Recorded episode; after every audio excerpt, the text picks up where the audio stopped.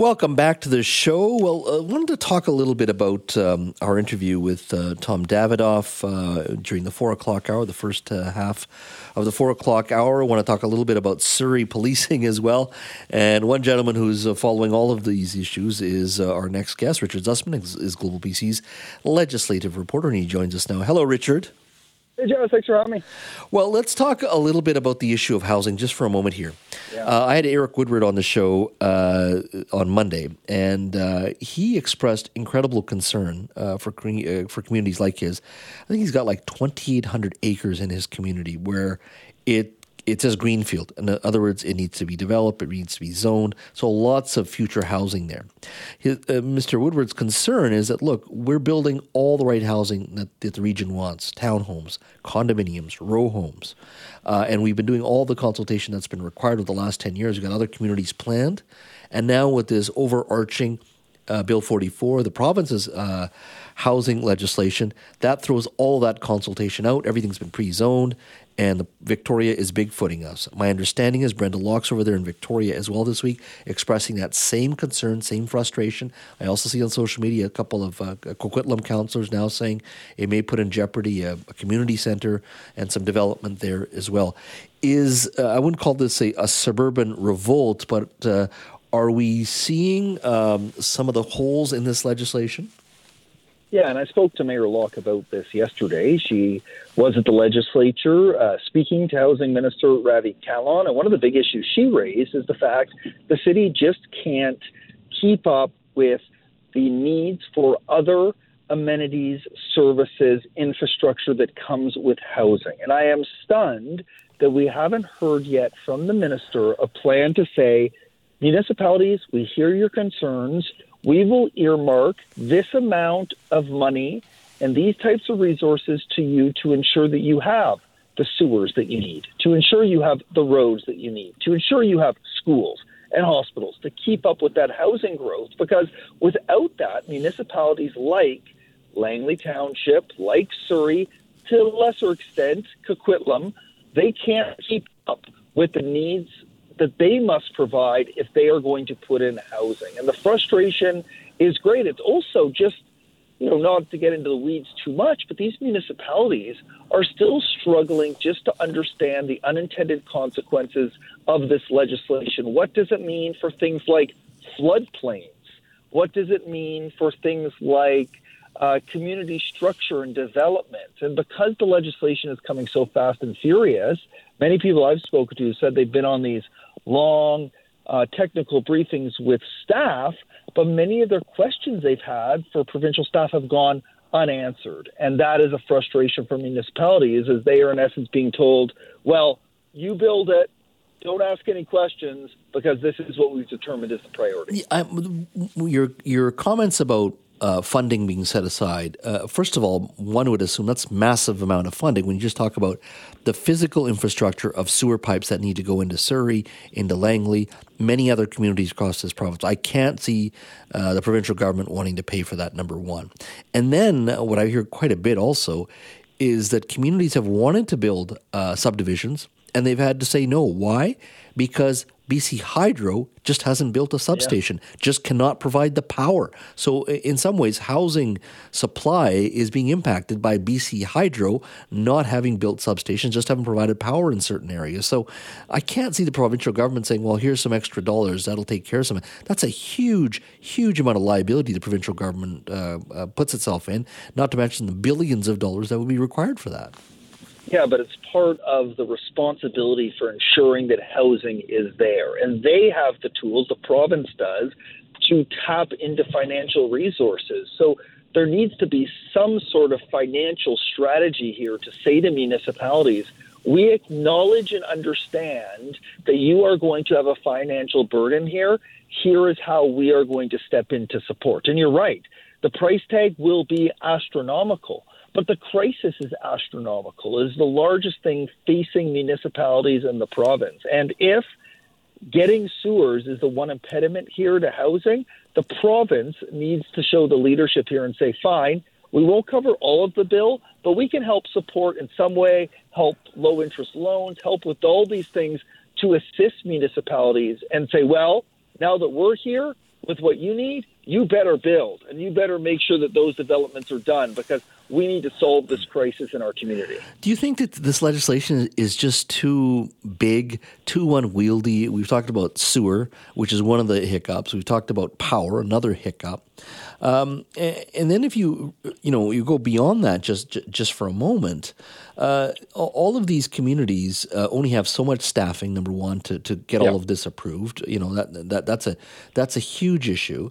Um, do you think at, at, the end of the day that the the provincial government is just maybe bitten off a little too much because these are such broad, general, sweeping pieces of legislation, and I get where they're coming from, and I don't disagree with it, but to implement it, it seems like it's going to be almost very, very difficult. Big problems need big solutions, and big solutions are complicated for all of the reasons we have outlined. And municipalities can keep putting up concerns after concerns, and, and they are legitimate issues. But I think part of it here is let's just get on with it. Let's figure out the issues. Let's put the legislation in place. Let's move on, and then we can work through these situations that are coming up. Because if we always deem these things too big, too complex, we will never solve them. Yeah. I- yes, there are lots of there are lots of problems, Jas. You raised them accurately. Maybe it's too much too fast, but I think the thought of the province is, well, we can we can tinker with the edges once we grind through just getting these things uh, passed and, and, and out the door. And God bless them, but I don't know how they're going to create more construction workers. First of all, we're, we're, we're, we need Yeah, more of those, and their own numbers. We had the finance minister on earlier during the show, and and, and, and the finance numbers show that we're going to have less housing built, built next year, and it's just for next year, and it's an estimate. And I understand that, uh, but there's some huge challenges between our aspirations and the mechanics of getting there. That that's for sure. All right, let's go to the open line. We'd love to hear from you. Do you like the plan that we actually need housing? Let's get on with it. Uh, I'm glad Victoria did what it, it did in regards to housing, or do you think there should be some local control or greater local control? Uh, let's go to Adam and Langley. Hi, Adam. Hey, Josh, thank you. Um, you know, obviously, we all know that there is a housing crisis. That's pretty clear. But there's also this, you know, I think culture wars bleed into everything, and this is part of it. What kind of life do you want and quality of life do you want? Suburban people left the city for a reason. They don't want to live in more dense populated areas. And I think, you know, look out Chilliwack, look out Abbotsford. Here comes the Langley people. Yeah, that's true. But I would argue. I mean, the minute you and, and I'm there's no war. I'm not. um this is. I'm just using this as an example. The minute you set aside, let's say we're going to preserve single family housing. I use that as an example.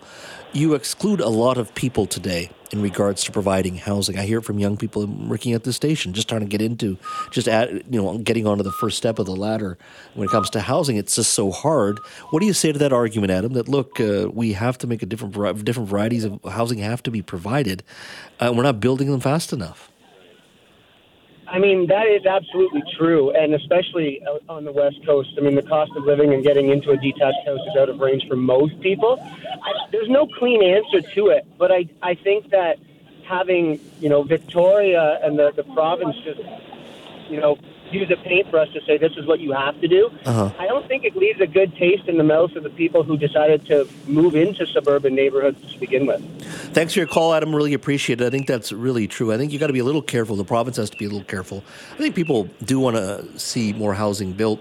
At the same time, they're very close and, connected to their community and closely connected to the city hall as well, and hopefully feeling they have some control of the destiny of how that community is shaped. Let's go to uh, Simone in Surrey. Hi, Simone. Uh, yes, and I've got the solution to all of this. Um, especially after the announcement today about the Me Too clause uh, with the Surrey police, I say let's keep the RCMP and use that 150 million towards housing. if only it was so easy. So.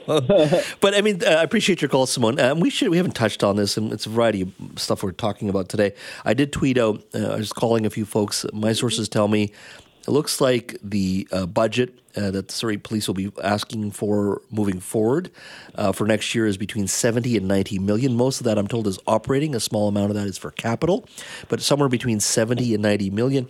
Now, hopefully, the city has contingencies. If it's just going to be strictly billed to the taxpayers, I'm told that's a potential 18 to 20 percent property tax increase.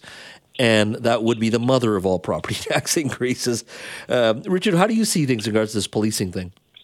Yeah, so I spoke to the mayor yesterday, Mayor Locke, and you know she said some of the costs that aren't being accounted for, some of these capital costs you mentioned, yep. you know, having to establish detachments across the community, they haven't factored in a number of these sort of uh, hiring costs. Uh, Plus, on top of that, uh, now they have the Me Too clause that could come into effect where Surrey Police Service officers will get paid the same as the Vancouver police officers getting their raises. So, all of this puts tremendous pressure, and it's not factored in to that money that the public safety minister Mike Farnworth promised to the people of Surrey. So there are going to be overruns here that's going to lead to significant pressure. And we know whenever governments get in trouble financially, that gets passed on to the taxpayer. So I don't think the solution is canceling the transition and putting the money to housing, but it's a creative one, and we're going to need creative solutions in Surrey, uh, or else the people there are going to have to pay a big uh, increase when it comes to their property. Tax. Yeah, the only only guarantee is this will be a story in 2024. That I can guarantee. Let, us go to uh, George in Abbotsford. Hi, George. Good afternoon, Jas. Jas, it this pressure the provincial government's on and pressuring down to the municipalities Mm. It stems from Ottawa. Some four years ago, we were hearing about a rental, a shortage of rental housing in major cities in Canada. And isn't it ironic? It's, it's a twist that that's the same time frame Trudeau significantly increased the immigration levels. He knows the crisis yeah. we're in now, and he will not cut back the immigration levels. George, so we, George, we get out from under this. Yeah, George, I appreciate your call. I mean, George raises a very good point. Uh, we have a shortage of housing. Unless we build more housing, if we can't do that right now, infrastructure, lack of labor is part of that. Uh, red tape, one would argue at City Hall, one could argue that as well. But Richard, the other issue at the end of the day is you got to cut back on immigration, uh, on international students, temporary foreign workers, all of that. That's the only other way I can think of where you can reduce the impact on on our on, on housing starting into 2024. Yeah, we're blaming the province here, saying it's up to them. The federal government needs to come to the table with money too, and that money should be tied to immigration if 18% of the immigrants coming to Canada are coming to BC, then 18% of the money for housing should be coming to BC, not 11%. Yeah. We also should be receiving all the additional supports that we need to help support immigration coming here. Again, money for schools, hospitals, roadways, sewers pressure is pressure. So Ottawa has a responsibility here too. And I, am not sure, Jas, the answer is cutting down on immigration. Maybe, but we need the workers, right? We need to ensure that people are coming in. But again, we need to find the right kind of workers, those in construction, those to do the job to build these houses. It's a complex issue. That's why we hire politicians to do it. But uh, you know, they need to find better ways to work within themselves to connect all this together to get the support that's needed to to do this complex work.